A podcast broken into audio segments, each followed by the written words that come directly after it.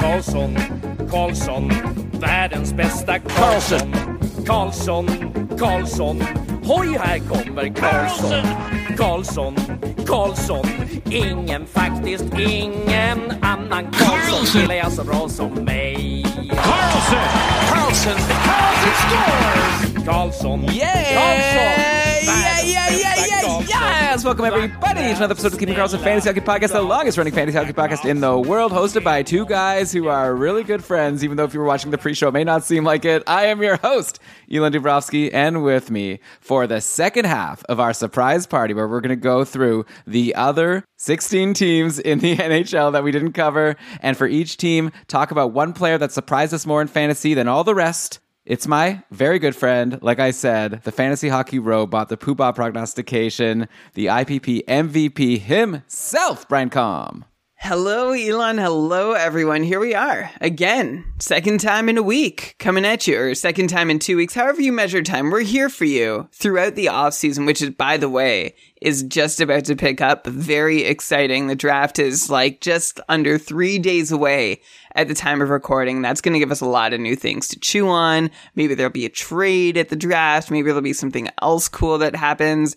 And then, of course, the dominoes will continue falling with, you know, whatever other trades that happen before free agency and then rosters take shape. Before you know it, we'll be drafting and we're here to talk about the season that was and tie a neat little bow around it so that we have everything we need from that season to take into next season and win our fantasy leagues. Yeah, definitely. It's going to be such a fun offseason. There's so many free agents that I'm interested to see where they're going to go. Uh, there has been one like news item that came out. Like we got we've got one player off the board. A lot of people were wondering where Kevin Fiala was going to go. I'm sure Brian is a Sens fan, the classic every summer, thinking maybe the Sens are actually going to get one of these big names on the trade market in free agency. Obviously, never happens, but it's fun that Sens fans like to uh, you know think about what it would be like to have a Kevin Fiala on their team. But of course, no, he got traded to the LA Kings for a pick and for a prospect defenseman named Brock Faber, who I hear is pretty good. But obviously, we're not going to be giving our hot prospect takes here. But we can talk about Kevin Fiala quickly. So we'll do that. And then we're going to talk about these 16 teams. First, of course, let's mention that Keeping Karlsson's very proudly presented by DobberHockey.com. They, of course, like what was it, like five minutes after the trade, maybe, maybe, maybe an hour, but like right away, you had your article about Kevin Fiala going to LA and the fantasy impact on both the Kings and Minnesota. Like that's the best site. Anytime there's anything that goes down, and there's going to be a lot going down, like Brian said, in the next little while, you want to check out DobberHockey.com. But Brian, why don't we get into it to start? And maybe we can start with the LA Kings side because they bring in Fiala. You know, you know, kind of convenient. Like Dustin Brown is retiring. Not that like Brown ended up kind of getting bumped off that Kopitar line for a while. By the end of the year, I guess Iafallo had a run. He wasn't too effective. Like it seems like just such a perfect slot, right? Like Kopitar and Kempe looked really good, uh, and now they get. I'm imagining Kevin Fiala to slot right in there on the top line. I think this has got to be the best center that Fiala has played with. I don't, I don't know if you could think back to like he was playing with, I guess, Rijo in Nashville, maybe. I know we, we talked a lot about the different centers he had in Minnesota. I guess it was like uh, uh, Freddie Gaudreau, who was where he was having that big run with. And I, you know, no disrespect to Freddie Gaudreau, but I think that was a lot of Kevin Fiala and maybe some Matt Boldy there that was helping Fiala go on that insane run where he seemed like he was scoring every single game. So I think it's like a good spot at even strength. On the power play, I'd imagine he'll be up there. Like, I don't know. I see this as good. The only thing that's like makes me a little concerned is that LA is like such a, uh, you know, like they're just a team that like you don't expect a lot of offense from. But of course, you know, this is a new play. This is Kevin Fiala, right? He's a he's a goal scorer. He now is they're trying to obviously like change that reputation. And last year, you know, Adrian Kempe scored what is he paced for 40 goals or something. So maybe Fiala can continue what he was doing. I don't know. I think it's a good thing, but let me know if I'm being too uh, optimistic here. I don't think you're being unreasonably optimistic here, Elon. Like you said, LA has a defensive reputation, but I I'm not sure I believe that. I think they've had to based on the players that they've had available to them. But now, like they were a middle of the pack team in goals scored last year. I think that's pretty good. Um, like for me, I'm happy to see that they're already starting to play a little more offensively. And I think this signals to us acquiring Kevin Fiala that, yeah, they're ready to add a legit top six scoring piece to help that top six along, which by the way, I don't think has any more room in it, which is funny because I was just listening to um, Ben's interview with Andrew Knoll about the LA Kings for our 32 beat series. And you know, it's talking about so many interesting future options. You've got Byfield, you've got Kaliyev, you've got Turcotte, you've got all the, and I think there's probably more I didn't mention, but really the top six now is solid. In fact, you're looking at somebody who was in the top six last year at times, Alex Iafallo, having no home there anymore because you're going to have Kopitar, Kempe Fiala on the presumed, the presumptive top line. And then you'll have Danault, Moore, and Arvidsson on the presumptive second line. And there's really, I don't, I don't see anywhere to wiggle in there. Uh, I mean, it's kind of funny, and like it's not like I disagree, but it's like like look at this ascension for Trevor Moore. That all of a sudden he goes from being a nobody to now we're like I don't even see a spot. Like you're not Well, going to no, bump Trevor so Moore. Andrew Knoll said that like he was a he's a he duo. good. Yeah. He's a duo with Danault. That like Tom McLellan likes to play these pairs for the Kings. So Kopitar and Kempe are one pair, Danault and Moore are another pair, and maybe that means Arvidsson and Fiala change spaces every so often to see who's the best fit with whichever other duo but I thought that was a really interesting takeaway. By the way, so many of these interesting takeaways on these 32 beats. I know I, we were talking about it in the pre-show too. The Buffalo episode with Joe Yerdon, fantastic. It was also from Ben.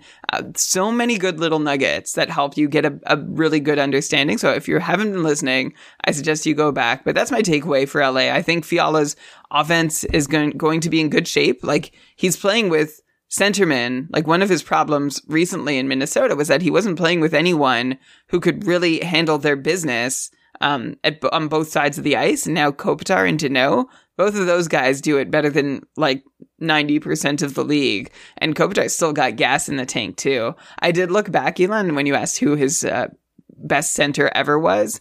Might have been Ryan Johansen in Nashville. He clicked the best with Freddie Gaudreau and Matt Boldy in Minnesota last season. Uh, and then, but one year he did have Mikko Koivu, like retirement aged Mikko Koivu and Zach Parise, which is, that's still worth something. But this is definitely going to be the best situation Fiala's ever found himself in, which, uh, to me, like, is going to be interesting to see, hey, does this mean that we can get two halves of a good season from Kevin Fiala instead of just the one we've become accustomed to or the very slow start. So I'm going to be watching, especially with the, with the pressure of a contract and adjusting to a new team. This is a guy who's been traditionally a slow starter. And I think that that concern that he's going to start slow because of those extra, you know, off ice factors are very much in play now. Um, so I am still going to be like, I'm going to have my radar up but I'm still not thinking it's any more or less likely than he'd start slow this year than other years because he's in a really great spot to produce. And I'm excited to see him be on a team that's going to use him in their top six. And I assume also on their top power play all through the year. Yeah, you would think so. Obviously, unless he like has what you know. Sometimes players go to a new team and then it doesn't click for whatever reason. But I mean, Kopitar is pretty good. I think of helping people click with him. I'd, I'd imagine. Like I, am not too worried. So obviously anything can happen. But yeah, I agree with you, Brian. Should be a good spot for him. Then yeah, maybe the Kings can try to copy what the Rangers were doing in the playoffs last year. Like run a third line of all their young guys. Like they could have you know Byfield centering like a Kaliyev and uh, I mean I don't know who Vilardi. Turcotte or Turcotte, uh, Vilardi, yeah, yeah. yeah, whoever. They have all these they wanna put there. pieces who, like, they've been waiting on for a while. And again, listen to the interview because Andrew has like a, a really great sort of view of the whole organization.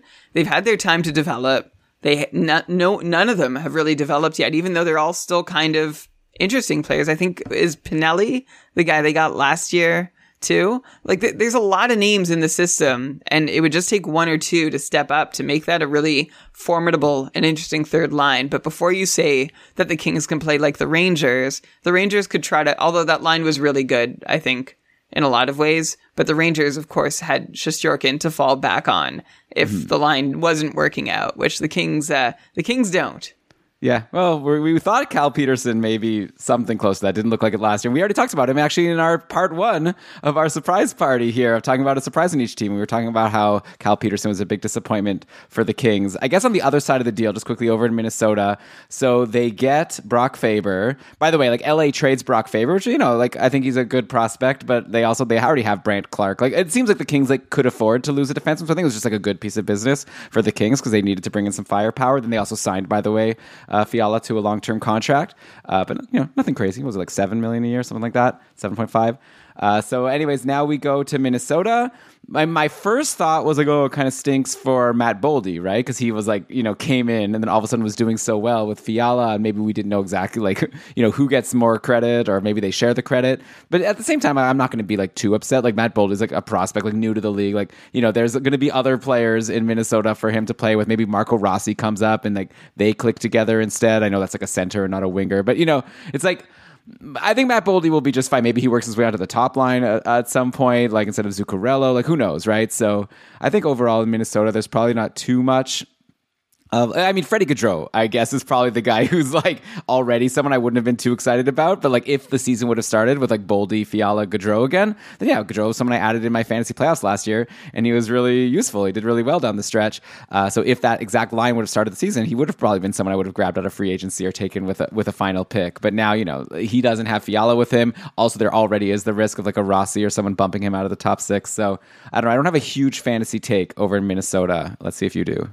No, I don't. I, like my fancy take is actually first line or bust. Like with Fiala, like if you're, if you're drafting a wild player, you only want someone on the first line because with Fiala, there was going to be another productive line there when Fiala got his act together and could produce.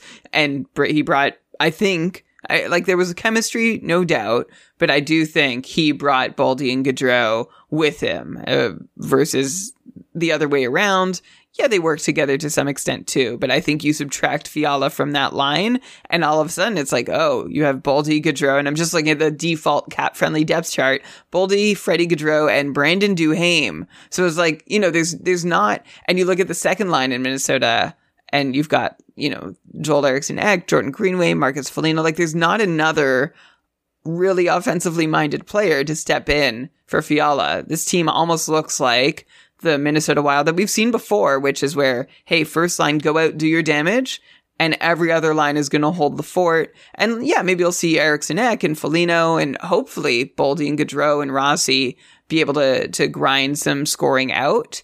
But it's going to be a little harder. And they don't have any cap space, right? They're feeling, uh, they're feeling the effects of those huge, huge contracts that they gave out to Ryan Suter and Zach Parise on that fateful day so many years ago now. What, what, was it? Uh, it 10 years ago? I think longer, but I don't know. You, you could do the math there. But yeah, it's not only the contracts they gave them, but also the fact they chose to buy them out for some short term yeah. relief in exchange for long term pain. I feel like, and obviously last season, Minnesota didn't go too far. So I guess in hindsight, maybe it would have been better to just keep Suter and Parise for another year instead of having to do this crazy buyout. Because yeah, they're going to have the, them on their books for a few more years now. So that's a shame. Hunter's bringing up a good point in the chat here, by the way. Like maybe you could say, oh, not so great for Boldy to lose Fiala a line mate potentially.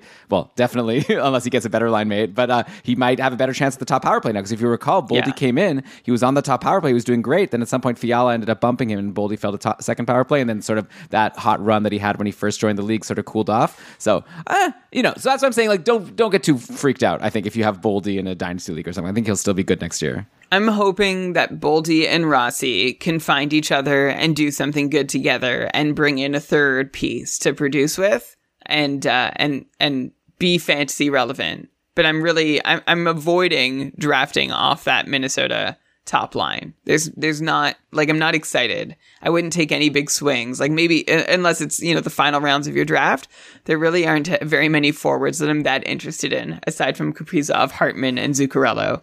Right. I guess Hartman also. We'll have to see in training camp if he ends up sticking in that spot. But yeah, I don't disagree. Like, I definitely wouldn't leave Boldy undrafted. But uh, yeah, it's not someone I'm going to like swing super big on because obviously it could be a big risk and you can maybe Boldy, get a more reliable guy. Boldy feels like the same level of swing as uh, like this year as maybe Rossi was last year or Puljujarvi or Bunting. You know, someone in that category of late draft swings. Yeah, that's a good point. And like some of them were really huge hits, like Bunting, and some of them ended up being misses. Like, well, Rossi, it's not really fair. He just like didn't play because he was uh, injured and went to the minors. But uh, yeah, okay. So that was fun. Uh, uh, now, Brian, let's get to our regularly planned and scheduled programming here, where we still have 16 teams to go. Like you said, where we're going to put a bow on last season with one surprise from each team. Let me bring up my. We were doing a randomly generated order, so we didn't do our same boring old order that we've already done. So we've already covered covered Vegas, Seattle, Anaheim, Edmonton, Toronto, Boston, Detroit, LA, Florida, Chicago, the Islanders, the Sabres,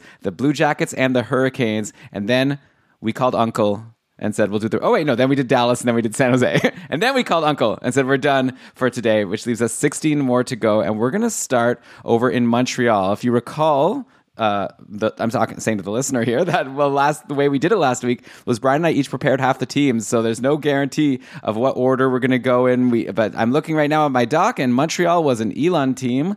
So who was my player on Montreal? Who was the biggest surprise? It's so hard. Montreal was a hard one because like they they have a bunch of players that were like completely different players, like pre and post Martin St. Louis, right? Like Nick Suzuki was not doing anything.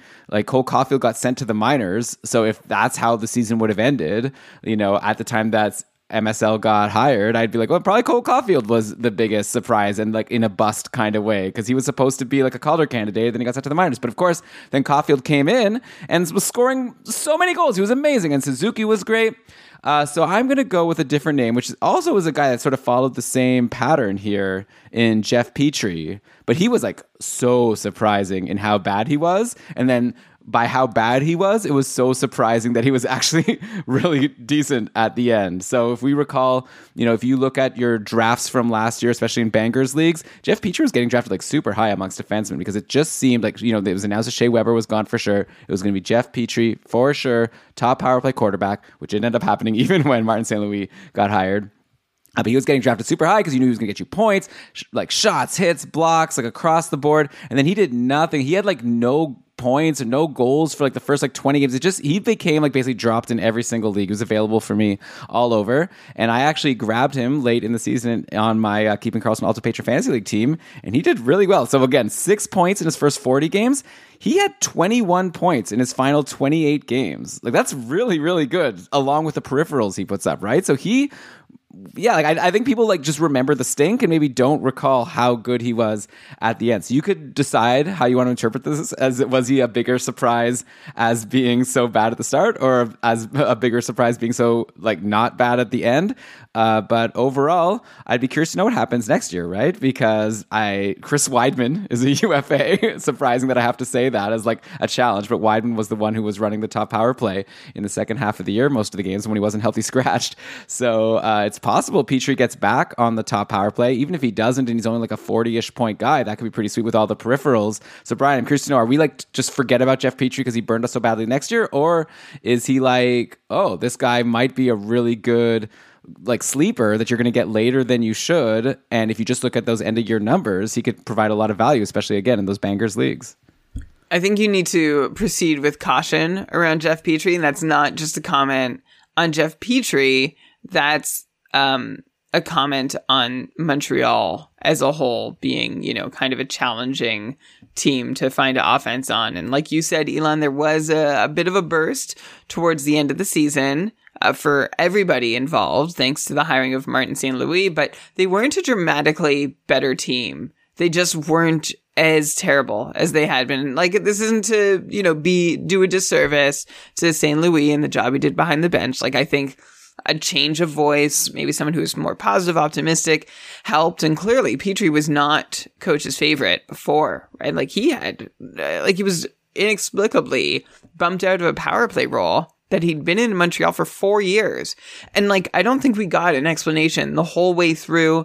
There's also a lot of talk through the season. Like, I'm sure when, uh, if we're lucky enough to get Arpon Basu on our 32 beats series again this summer, I would, you know, we, we, we've talked about a lot of the players who had some off ice concerns and challenges that they were working through.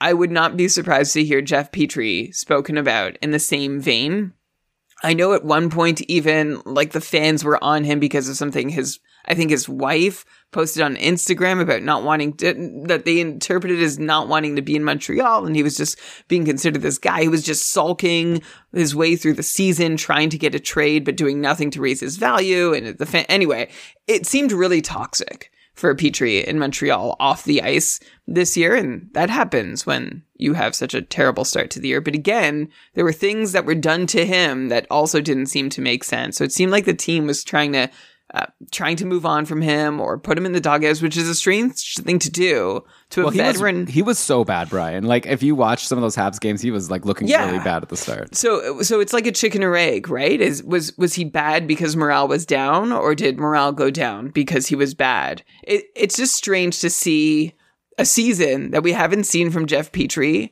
happen uh, after so many years of consistency in Montreal. Again, four years of consistency, including one like huge season last year on a 63 point pace over 55 games. Uh, 63 point pace for an 82 game season, of course. Uh, to see things change when a player this late in his career, like he's entering his age 35 season. So that's another reason why I might say, ah, you know, maybe Jeff Petry is going to not take the body quite as much this year um, and slow down in some ways. I almost see him as maybe a Mark Giordano type. You know, as he got older, it's like, well, he can't do huge offensive things again, and then occasionally he would. And but at the same time, his ice time and peripherals and fantasy value was kind of trending downward. So I was surprised by Petry. I was more surprised. Well, I'd say I was equally surprised by how hot he got at the end because before the huge season in 2021, like you could set your watch to him being a mid 40 point player, seeing half the power play time, and all of that went poof both the year before this year, where like he went way above and beyond that, and then it went poof in the other direction when he lost that deployment. So uh, I'm I'm checking the Cupful uh, ADP from last season. He went just towards the end of the fourth round in most drafts or beginning of the fifth. So 57th overall on average. The next D, like the defenseman picked behind Shea Theodore, Chris Letang, Aaron Ekblad, Quinn Hughes. I don't think he's quite with that group. I think he's probably dropped. yeah, I, I think he's probably dropped a tier or two. Or five. Uh, yeah. He could be good value, right? He and Jakub Chychrun could both be good value if they can find their games and their deployment again. But deployment, like I keep saying this over and over, deployment is such a huge piece of this puzzle. And if I have no assurances that he's getting at least half the power play time back that he used to see, then I'm uh, I'm gonna stay away unless bangers are really valuable.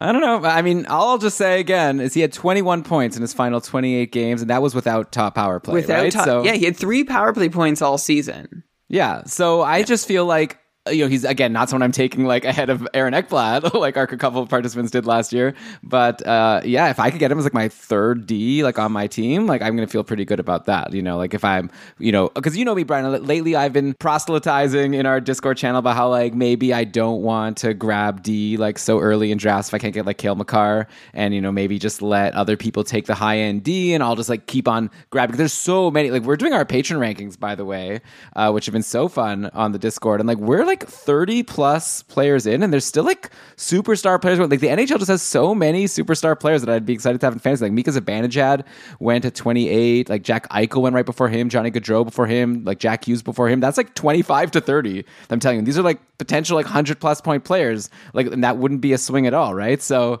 I feel like I'd probably rather get guys like that and let other people take like a you know whatever a Hedman or even like a Roman Josi or an Adam Fox, like who are like really awesome, but just like don't have that ceiling. Just get you so many points. And then yeah, if I end up with a Jeff Petry as like my third D, uh, yeah, I'm not going to complain. But okay, that's probably a lot of uh, Habs and Jeff Petrie talks. Let's go to our next team here. Oh, I should correct myself. It turns out Chris Wideman did get signed. I don't know how I missed that in the news cycle. I guess it was during like the Stanley Cup playoffs. Back at the beginning of June, he got a two-year contract extension, almost league minimum. So obviously, it's not as if they're putting like a huge, uh, you know, amount of faith in him with that contract. But hey, they're giving him the contract, and he'll be there. So potentially, he could still hold that top power play for for what it's worth. I think if Montreal plans to contend, they could probably do a little bit better on that top power play. Uh, let's go to St. Louis now, Brian. It's another Elon team. I just get to keep talking. So fun. Okay, so it it would have for sure been Binnington, right? Like three quarters of the way into the season, like he was getting drafted as like a real, like you know, not like the highest end goalie, but someone you could just like set your watch to. He's going to be good. He's going to be the sure starter on like a good team. Like you know, no one was worried when they drafted Binnington in their fantasy leagues, and then they were like devastated when Billy Husso completely took over and Binnington barely played. And when he did play, he was terrible. So I think he would be the easy vote for the biggest surprise, but he did turn it around right at the end of the season and in the and in the playoffs. And I guess Husso like same on the flip side, right? He was so good. That was such a huge surprise. But then he sort of like cooled off and ended up losing his job. Then he got it back as Binnington got injured, but then he didn't even play so well. Now he'll be UFA. So anyways, I'm gonna like spare the listeners the the goalie talk here because I'm not gonna pick them.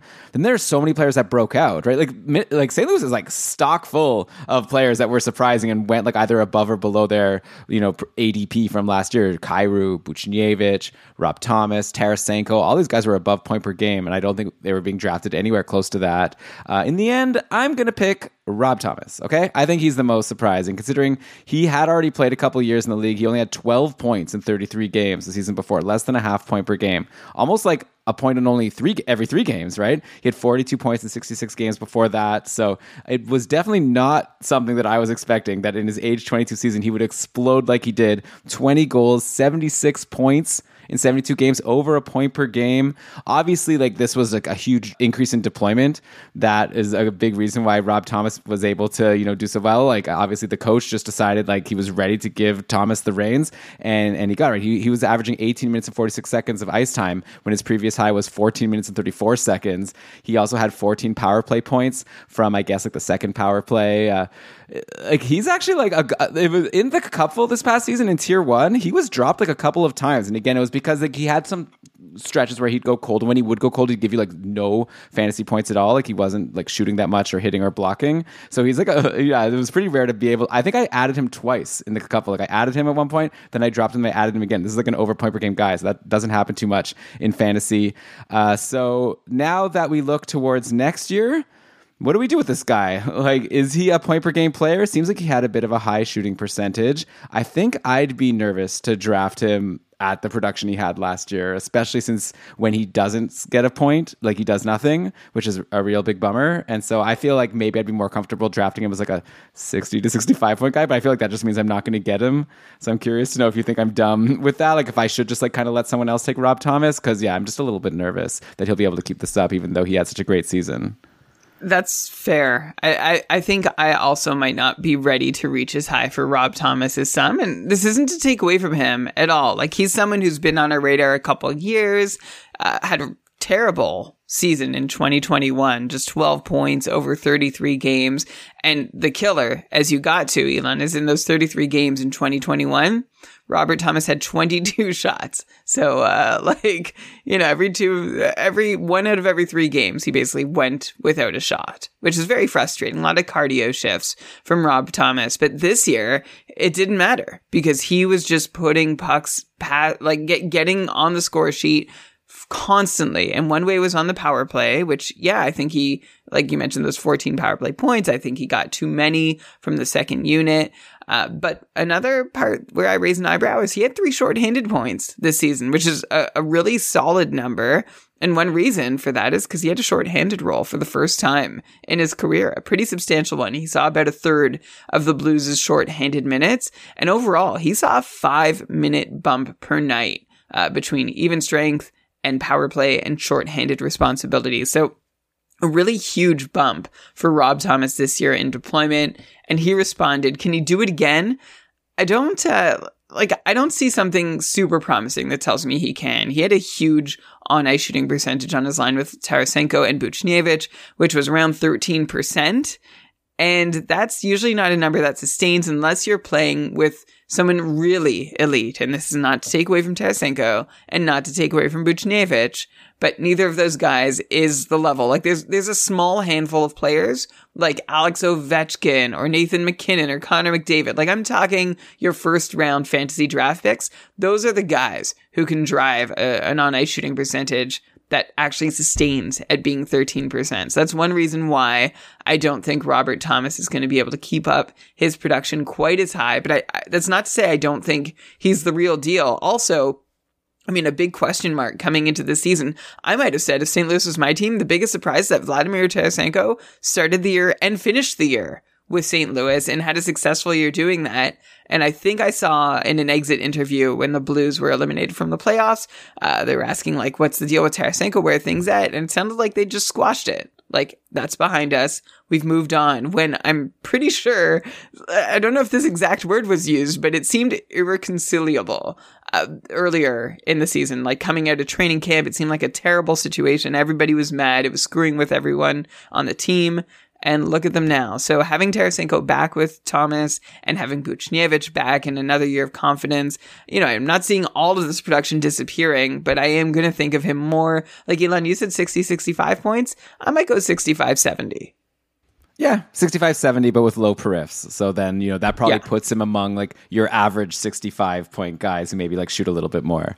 So, yeah, okay, I think we're on the same page there. Let's go next to Philly. Another Elon team. Oh, the Elon fans are, are having fun to start this show, Brian. Uh, let's go to Philly, where there wasn't anyone that was that good. So this is not going to be a happy surprise. I'm trying to even think, like, if I was to pick a, a happy surprise on Philadelphia, like, uh, I don't know, JVR totally disappeared. I guess Cam Atkinson. Cam At that- Atkinson's yeah, the easy one. I'm surprised you didn't go straight for it. I mean, but it wasn't like so surprising. Like you were he- so excited.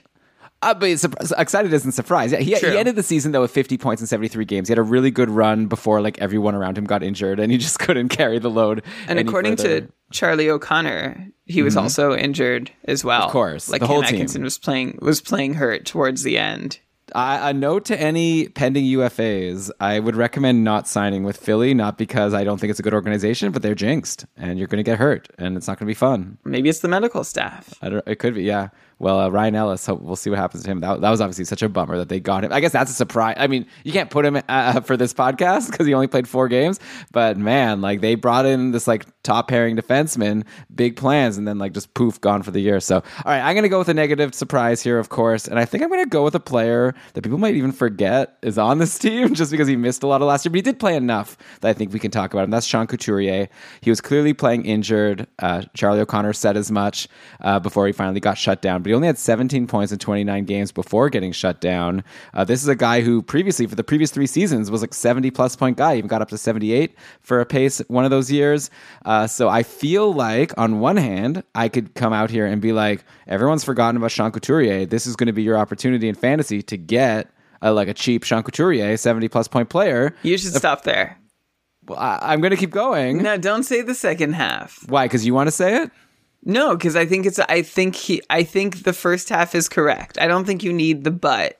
Well, Like I'm just going to say it and then you could correct it. Ah, I am a little bit concerned that, you know, those big seasons came with a lot of power play points on a power play with Claude Giroux, who is gone. Like, so he might have worse players around him. I think like Giroux was like a really awesome player. And I think that power play where Sean Couturier got so many points is not going to be as good. Like, who's the person coming in to take his spot? You know what I mean? So, anyways, that would be my concern, unless you're going to tell me that like an Owen Tippett or, uh, I don't know, one, one of their new young players is going to come up and like be really good. But uh, yeah, anyways, I still think Sean Couturier will be a value pick, but may not be like as sure thing for 70 plus points just because the team around him is looking really weak. We'll see what they do in the offseason, of course. Maybe they sign Johnny Gaudreau and then we could be a little bit less concerned. well, uh, you, listening again to the 32 Beats interviews with Charlie O'Connor for the Flyers, it didn't sound like that should be uh, a really high priority for Philly. Like they're going into a bit of a rebuild. Uh, this is not the time. Like they could try and add a top six piece and see what happens, but I'm not expecting Sean Couturier to get any immediate help. Uh, but the thing is that I also don't think he needs any immediate help, which is why I like I've loved Sean Couturier. I think my my one concern at this point would be like injuries, right? right, like of course, he- that too. like he's missed most of the last two seasons, and the season before that, he missed 13 games, which isn't a ton, but is nothing. Uh, he's been hurt a lot over the last few years. So uh, that would be what would be holding me back from taking a big flyer, no pun intended, on Sean Couturier. But um, I, I think he's someone who's going to fall. He fell to me in drafts this year, actually. I had him in almost every league I was in, and I paid for it in almost every league I was in because of the injuries. But I have a feeling that I'm going to be ready to draft him again a little bit ahead of where everyone else is. Um, Elon, you're right. Like, he doesn't have Giroux or Voracek to work with, who he had some really successful seasons with. But. Um, yeah, I actually don't know if I have a, a but on the other side of that. I wanted to say, but you're right. It, it's looking pretty pretty ugly on that Philly depth chart. And I don't think oh, Owen Tippett is the answer. I think Cam Atkinson is a player. I think he's legit. And JVR, like Couturier with JVR and Atkinson, sure. I, think don't that could work. JVR seems kind. Of, Anyway, we'll, we'll Or, wait and see. or Konecny, who I, I who won't just spoil injured the him. interview. He just injured himself, unfortunately. apparently, he was like working out. I didn't read the. I didn't get like the Oh. full details, but apparently, he's like hurt now from like a workout. So I don't even know if he's going to start the season. Bad news bears over here. I know, uh, over over in Philly. So I and also by the way, Elon, I thought you would you might go Martin Jones as a happy surprise in, in Philly. Like I mean- if you're if you're searching for a happy surprise, What was pretty. the what was the save percentage in the end? Like it was 900. It, it was his high his highest save percentage in four years. Yeah, he was like not a guaranteed loss every game he was playing. Like, like I would have maybe expected him to be. Do you know actually if there's one consistent goalie in the league, and I, I didn't realize this until just now, uh, Martin Jones was exactly an 896 goalie for three consecutive seasons on the dot. That's, wild. That's how you get your contract if you out. if you don't know who this guy is, like if you don't know who Martin Jones is, you just have to believe him in what in what he shows you. All right, so let's go next. We've done. Is it going to be another Elon team? Or are we going to go to a Brian It's- team? We're going yeah, to the no, Rangers. it's still you. Oh boy. Okay, let's see. You know what? I wrote this. Normally, you know, I prep the shows the night before, then we record the show. Last week, the plan was to do all the teams in one show. So I'm like surprising myself here with what I wrote because I didn't get a chance to look over the, the notes today. Uh, so, okay, the Rangers, I wrote. Obviously, Chris Kreider. I'm not going to even like name any other players. He's the obvious answer. Anyone who has another answer is wrong. Uh, no one called that this is going to be a 50 plus goal scorer, and he scored 52 goals, 25 assists in 81 games. Uh, we just talked about him recently on a patron cast about his season, uh, you know, but it's just like this guy, you could talk about him on multiple shows, right? It was such an amazing season, and obviously now it's very interesting to try to figure out if he'll be able to do it again. His previous career high was only 28 goals. I'd imagine like this is the, the easiest hedge to make, right? I'll say like he probably won't be the same but also I could see him being really good still. You know, like if his previous career high was 28 goals, this season he scored 52. Maybe he like, you know, lands next year around like a 35 to 40 goal score, which is still like super valuable in fantasy. So I think he's the kind of player who is going to I don't know. I don't even know if he's going to get drafted too high. I'm very curious to see what his ADP will be because I don't think anyone believes in him as a 50 goal scorer. Like I'll be happy to be proven incorrect on that, and maybe he can keep it up again. But like it's just hard. Like someone who's had such a long career to come out of nowhere and have like such a breakout. I feel like it's unlikely he'll be able to sustain it unless he's like found a, a completely new part of his game. Like I guess he did have stretches in the past in his career where he would go on runs of scoring all the time, but then he would go quiet. So maybe he found some consistency. So yeah. Anyways, I'm gonna call him for like 38 goals. If I'm doing projections for next year, I'm gonna call him for like 38 goals and I don't know, maybe 35 assists. Where does that land him? So around 70 points. I don't know. What do you think, Brian?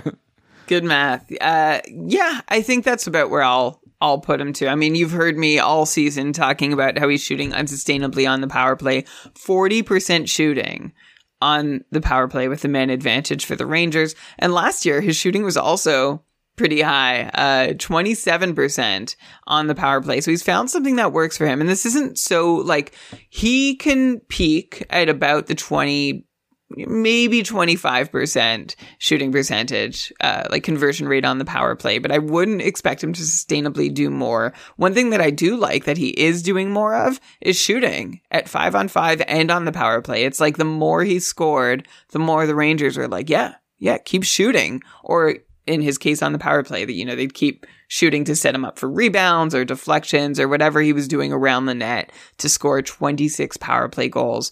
Uh, another interesting part added to Kreider's game this year was like Rob Thomas. He's playing shorthanded for the first time in his career, uh, playing again about a third of the Rangers' minutes on the penalty kill.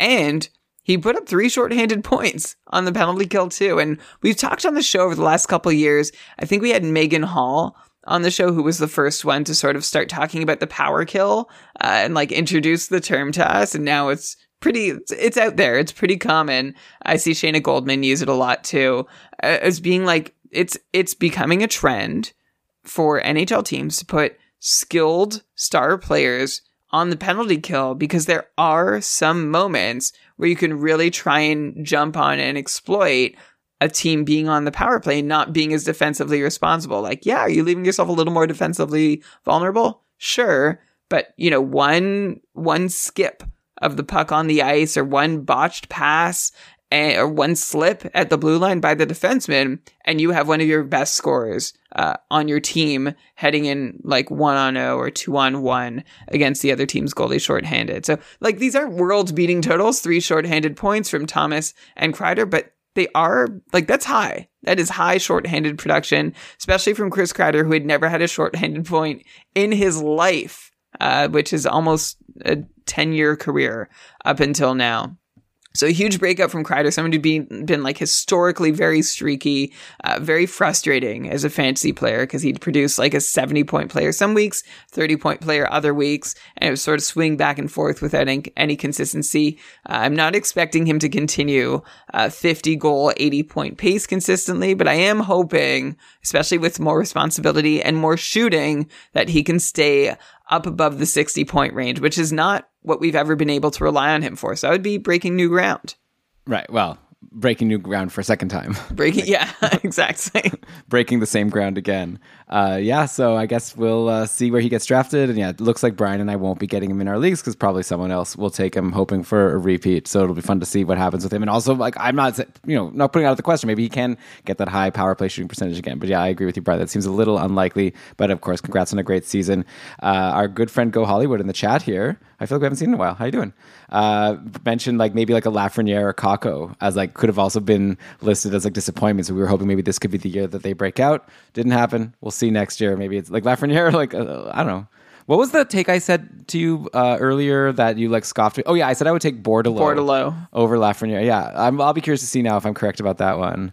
Well, you've I- I- already you've already sort of thrown in the towel on it, if I remember correctly. Like I already think that Lafreniere is better than Bordeleau. I think Bordeleau is going to be good. We'll see. We'll see how it goes. okay, but that so, okay. So you backed off saying that Bordeleau was going. to Are you backing back on? I'm saying like I th- I didn't mean to say it like I guarantee you Bordeleau is going to be better than Lafreniere. I was just saying uh, when we were talking about It was how, a like, hot take. Are you are you standing by? Are you going back to it, or are what does you it mean to like stand by it or go like are, like how, are you all asking me how confident I am? I think I'm, Sure. I'm I'm more confident than I should be for a first round pick over first overall versus a second round pick, right? Okay. So, Okay, yeah, I'd so probably still- bet I'd still bet Lafreniere if I had to like you put a gun to my Yeah. head. Okay. Okay. Well, I would All right. never do that to you. I would appreciate that. Yeah, that would be scary. Yeah. I think that that would be the end of the podcast. Can you imagine? That, that would be really interesting content. zero strikes and you're out on that one, or one strike you're out. Like uh, I'm not giving you a, re- a redo. But okay, let's go to the next team. I'm gonna try to talk quieter. I just got a message from my wife saying that I'm yelling like so loud she could hear me. We just moved to a house a couple months ago, and she's like telling me that she's all the way downstairs and she could hear me yelling. So let me know if this like totally ruins the podcast if I go with a bit of a more normal voice. As we go to our next team, the Ottawa Senators. Finally, it's Brian's time to shine, and of course, we will get to all of Brian's fun Ottawa takes in just a sec. But first, uh, let's take a quick break. You're listening to Keeping Karlsson.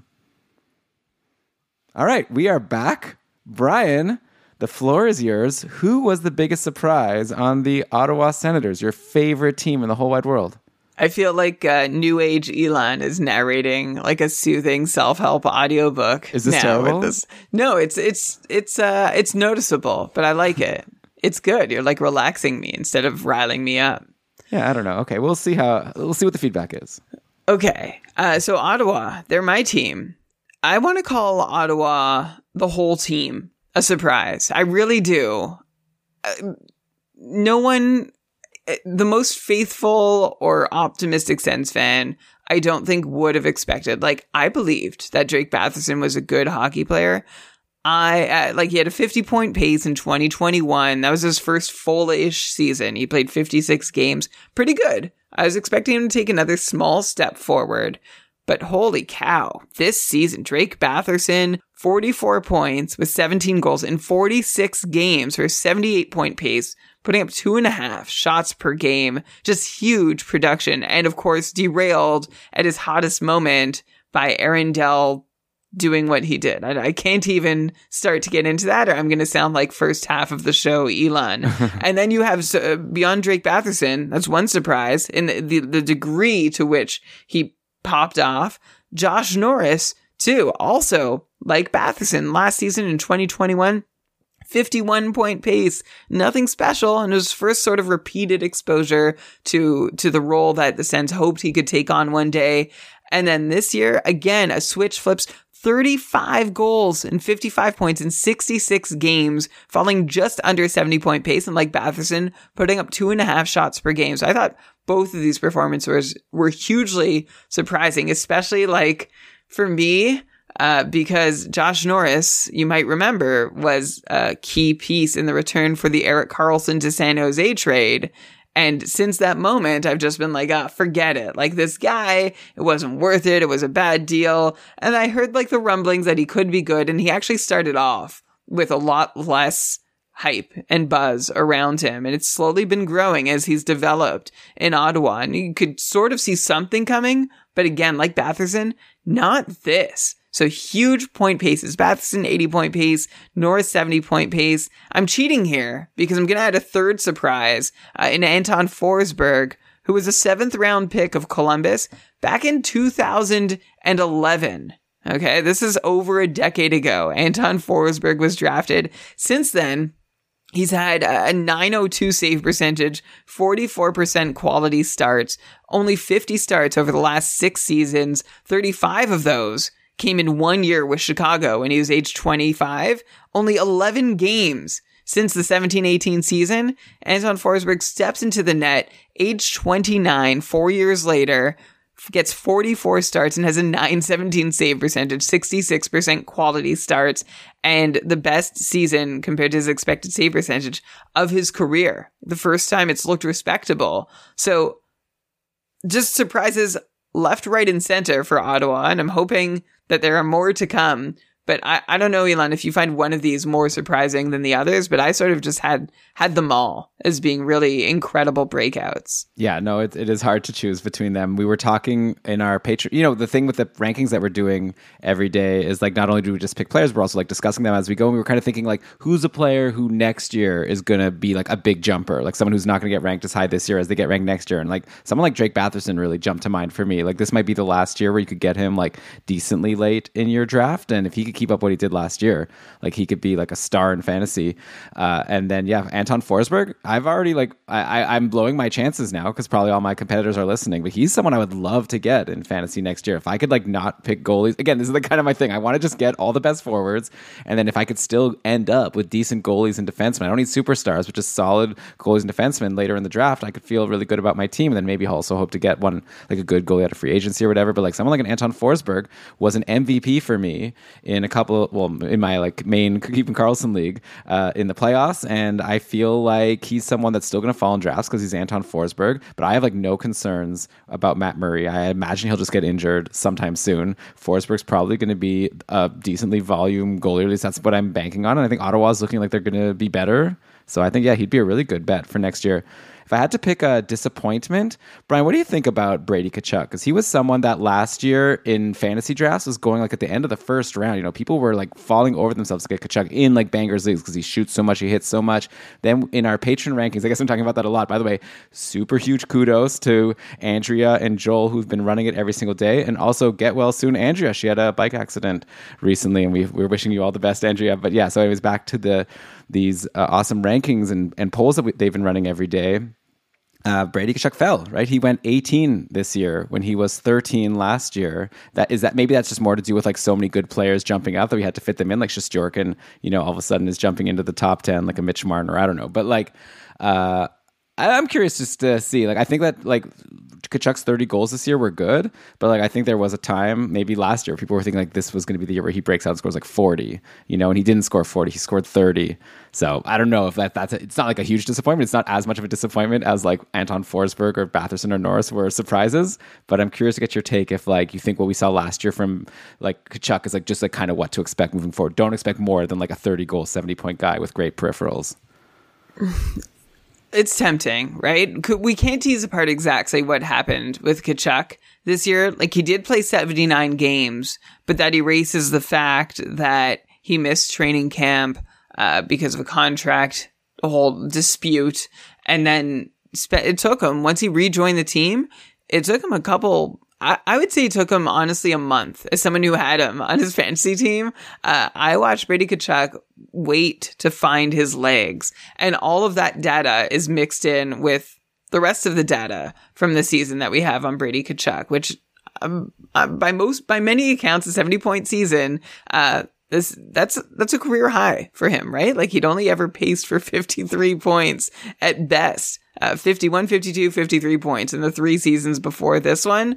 Uh, so it's, it, it's funny to frame this as a negative surprise, but I understand what you're saying that you thought the breakout would go straight from being, you know, like a, a 25 goal scorer to a 40 goal scorer. And he's taken a step to 30 along the way. And I still think that it is just a step. Uh, like I do see some reason to think, oh, maybe not. Like his expected goals rates were lower this year than they ever have been in his career. He took fewer shots, but again, I really do think a lot of that is colored by the um, by the initial sort of stretch that he was not quite up to full speed for. So I'm not I'm not giving up on Brady Tkachuk as a 40 goal scorer. I understand your disappointment if you were ready for it to happen already, but I wouldn't be so mad that he didn't make the jump immediately in his age uh, what was it 22 season this year. Yeah, Brian, guess what? I agree with you. You know, I brought it up because I saw that he fell in the rankings and, you know, like he only fell five spots. And when you're that high, like that's pretty significant to go from 13 to 18. So I wanted to bring up, but I agree with you. I think that this, he's might be a really good value. You know, you're still going to have to take him as a second round pick. But if you have a late second and he falls to you, imagine if you got like Connor McDavid or, you know, Nathan MacKinnon or whatever, like, eh, like right at the top of the draft and then it snakes all the way around and then you could get Brady Tkachuk right at the end of the second.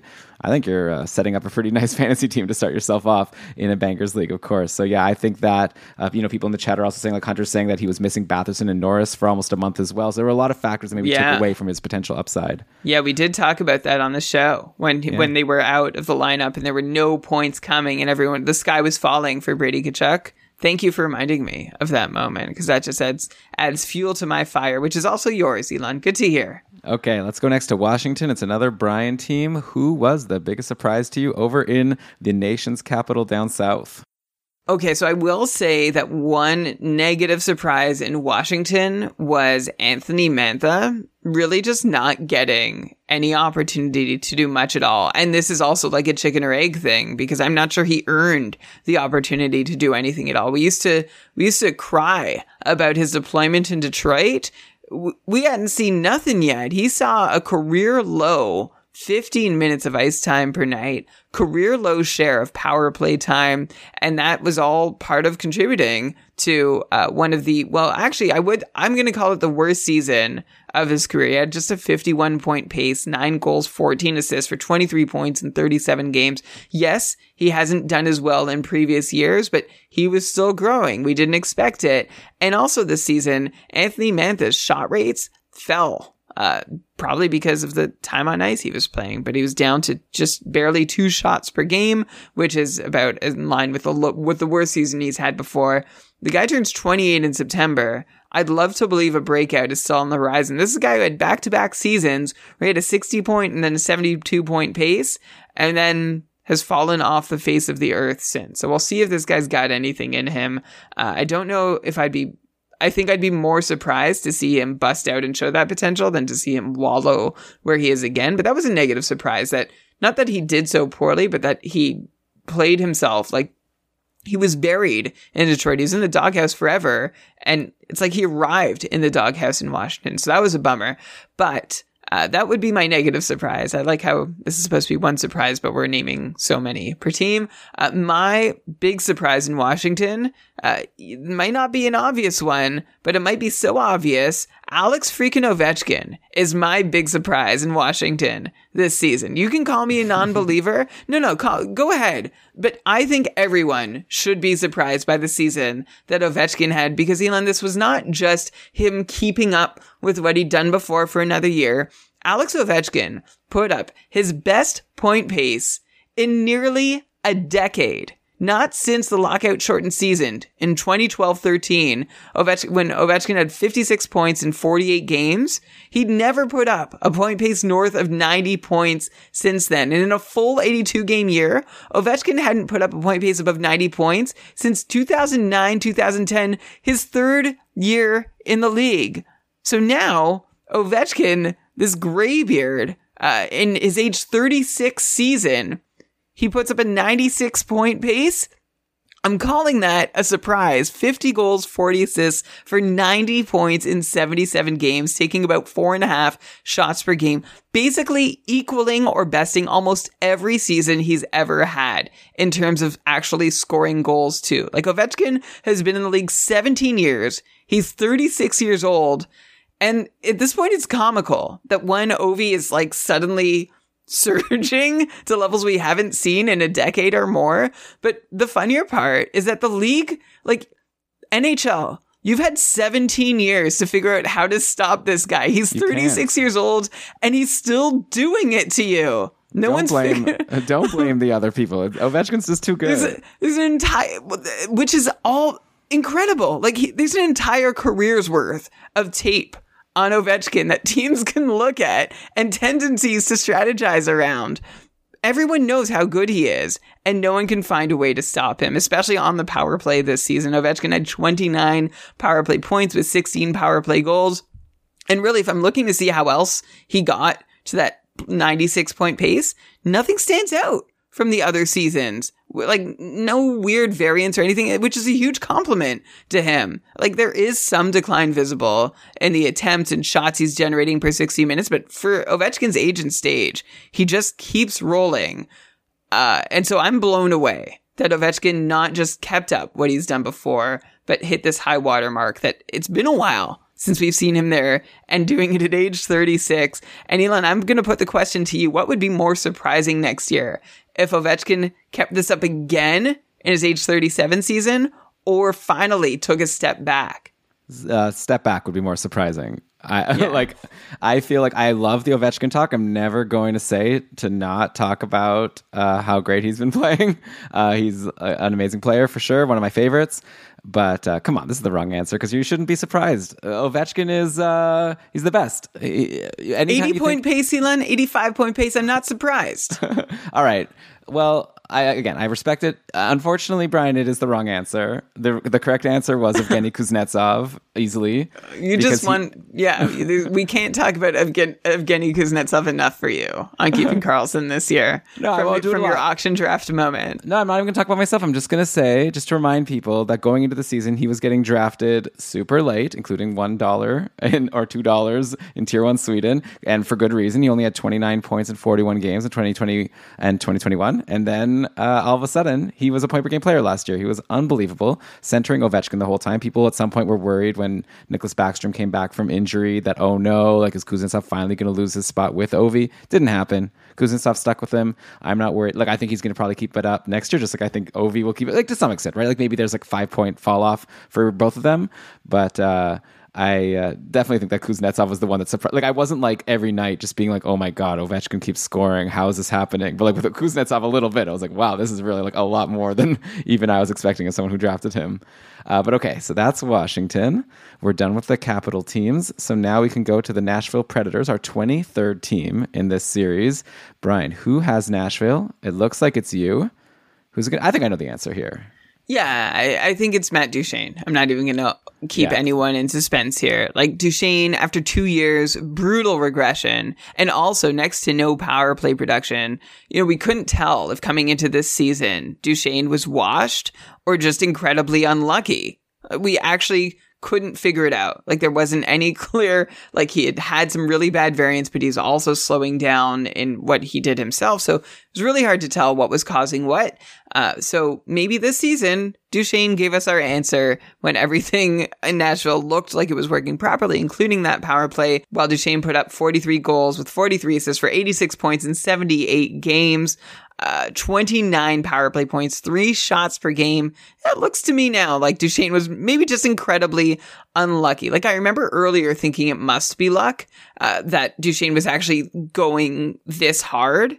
And there was some luck. Like his on ice shooting percentage of five on five was kind of high, but really, I think a lot more, a lot of this was real more than it wasn't. And that's very much thanks to 16 power play goals where Duchene was just an incredibly dangerous shooter, seeing legit top power play time for, oh, Elon, would you believe me if I told you it's been almost a decade since Matt Duchene was consistently in a top power play role. Even even in Ottawa in that Even year when he was above point per game. Yeah, even in well, I think that season is also colored by uh, him having been traded to Columbus, where they Right. didn't use him in the same role. Like one year he came from Colorado, the next year he went to Columbus. Um, so yeah, okay, that year in Ottawa is kind of the outlier when he was in Ottawa. You got me. But it didn't the rest, long.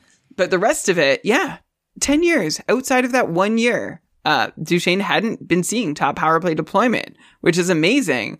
Uh, so I think that like this massive cloud of bad luck over Matt Duchene from past years has finally moved away. Plus, he's had more opportunity than he's had since his fourth season in the league at age 22. Back in that lockout shortened season in 2012 13, uh, you know, Duchene waited until age 31 to get another real crack at being a legit top line, top power play guy for a full season. And boy, did he make the most of it and without having all the crummy luck he's had to his game before that. So I would say that it's a, it's uh it's unfortunate that it was a surprise for Matt Duchene because I, I think this talent has just been latent there the whole time, but just hasn't been able to to really show. So there it is. Matt Duchene showed and we're surprised. But honestly, I wouldn't be so surprised to see him repeat this season.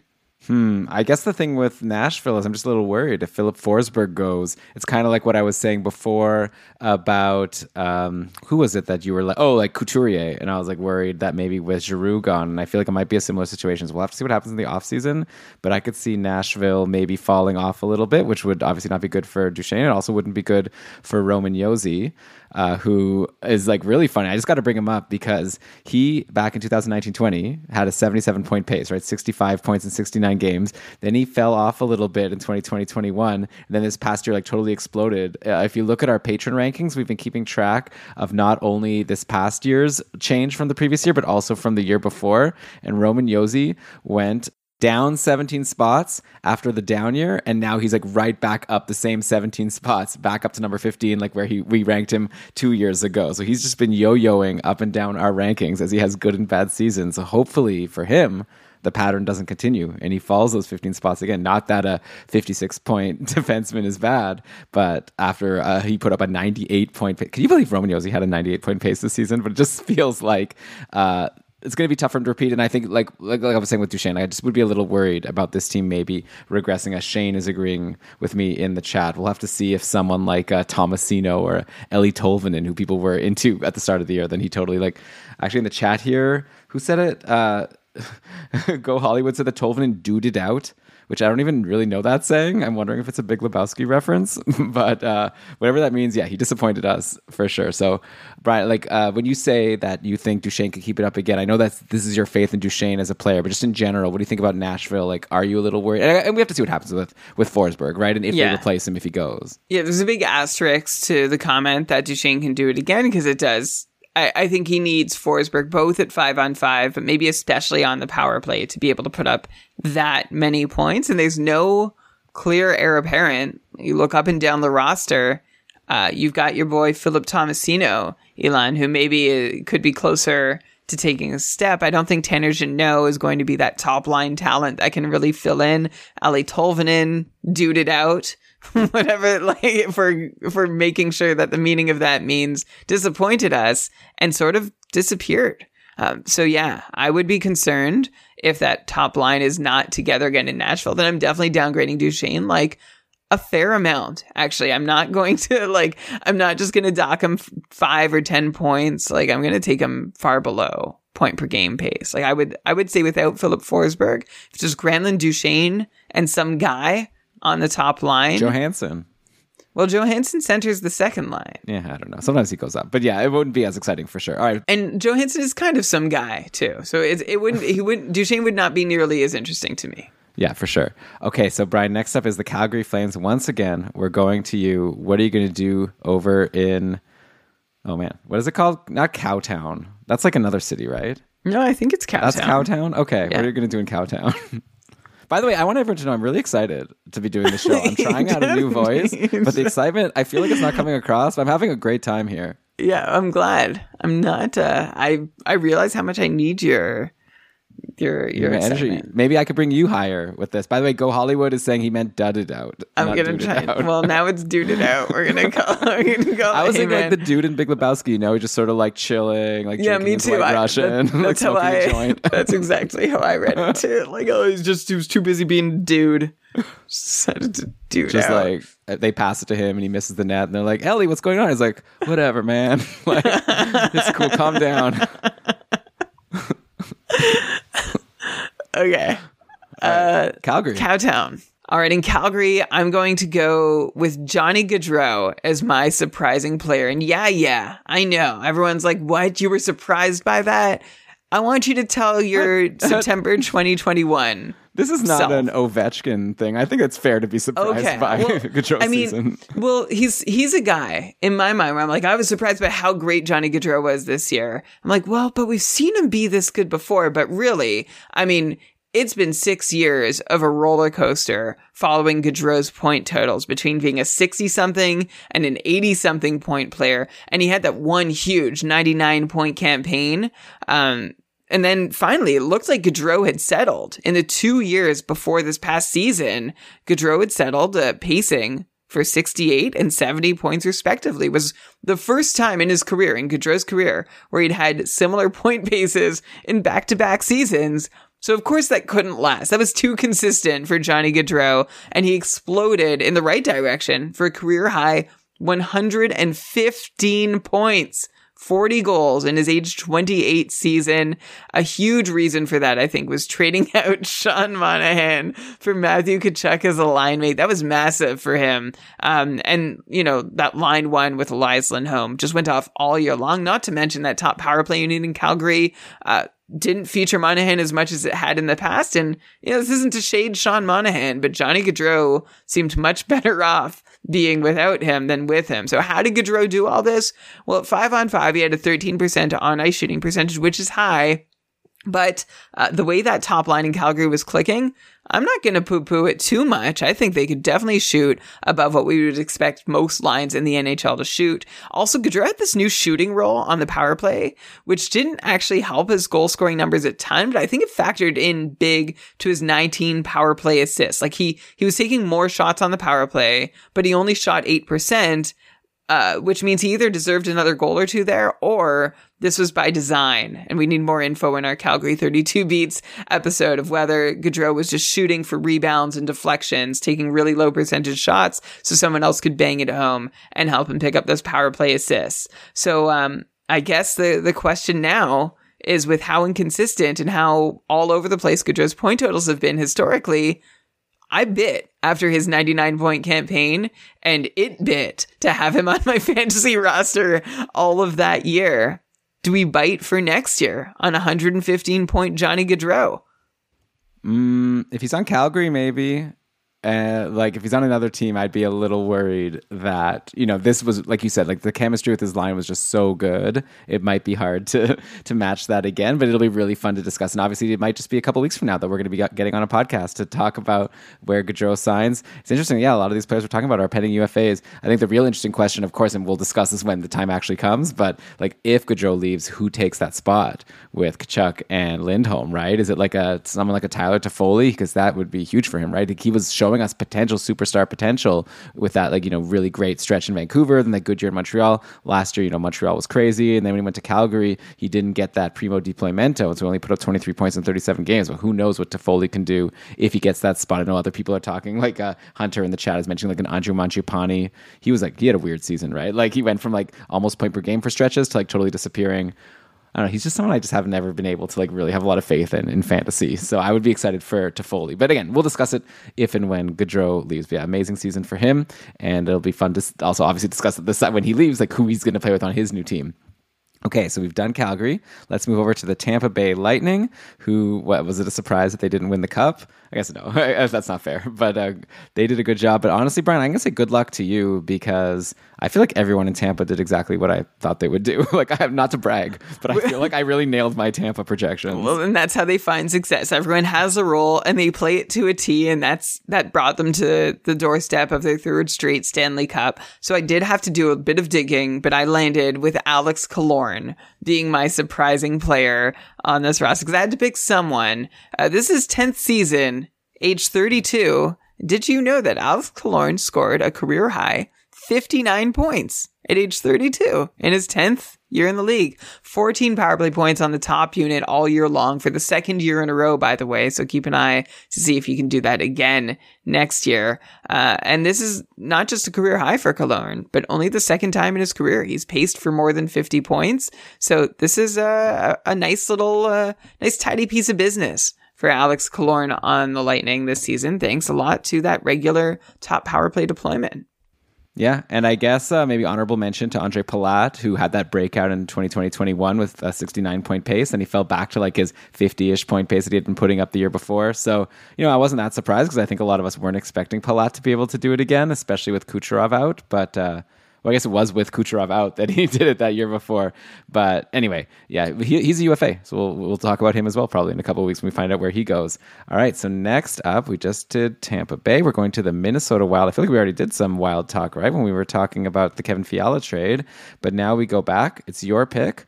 Oh yeah, I think I know. I think I know who you got to go with here. I mean, I'm definitely on a theme right now with old guys doing things we haven't seen them do before. And uh, Matt Zuccarello in Minnesota fits the bill too. I could have gone with Ryan Hartman. I could have gone with Freddie Gaudreau.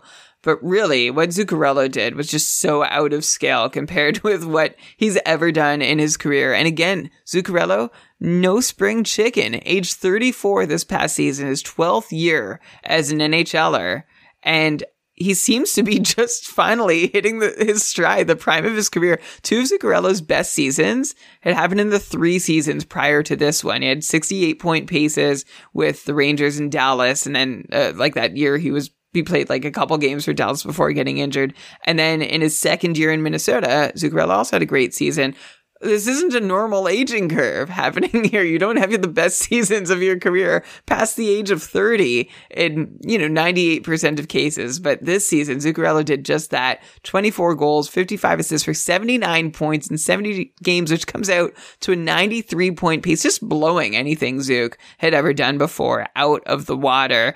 Uh, biggest role at five on five ever for Zuccarello was a big part of this, obviously, with his best line mate ever in Kirill Kaprizov as well well. But the fun part is that Zuccarello basically just exploded on the power play. Like his five on five, you could say, yeah, he's playing with Kaprizov. That helped, but that wasn't the reason he had the season he had and paced for 93 points. Uh, Zuccarello had 28 power play points this season. His career high never had more than 18. That was back in 2015 16. Basically, on the power play, Zuccarello doubled his production rates from the rest of his career. And uh, I think he could do it again. I'm not going to overlook Zuccarello this draft. I think I'm going to draft him to be able to stay pretty static. Although I guess with Fiala out of the picture, I don't know if uh, if Minnesota has to change a whole lot about what they're doing if there are more sh- moving pieces. But it's hard for me to imagine Zuccarello away from Kaprizov at even strength or on the power play. And I am hoping for another big year from him at age 35. I mean, yeah, it's like obviously mostly just a show of support for Kaprizov. Like, I just feel like Kaprizov's so amazing, and if Zuccarello is the one who's going to play with him, I just don't see why. Like you say, like he'll just be able to do it again. Like I think Zuccarello is clearly a good player.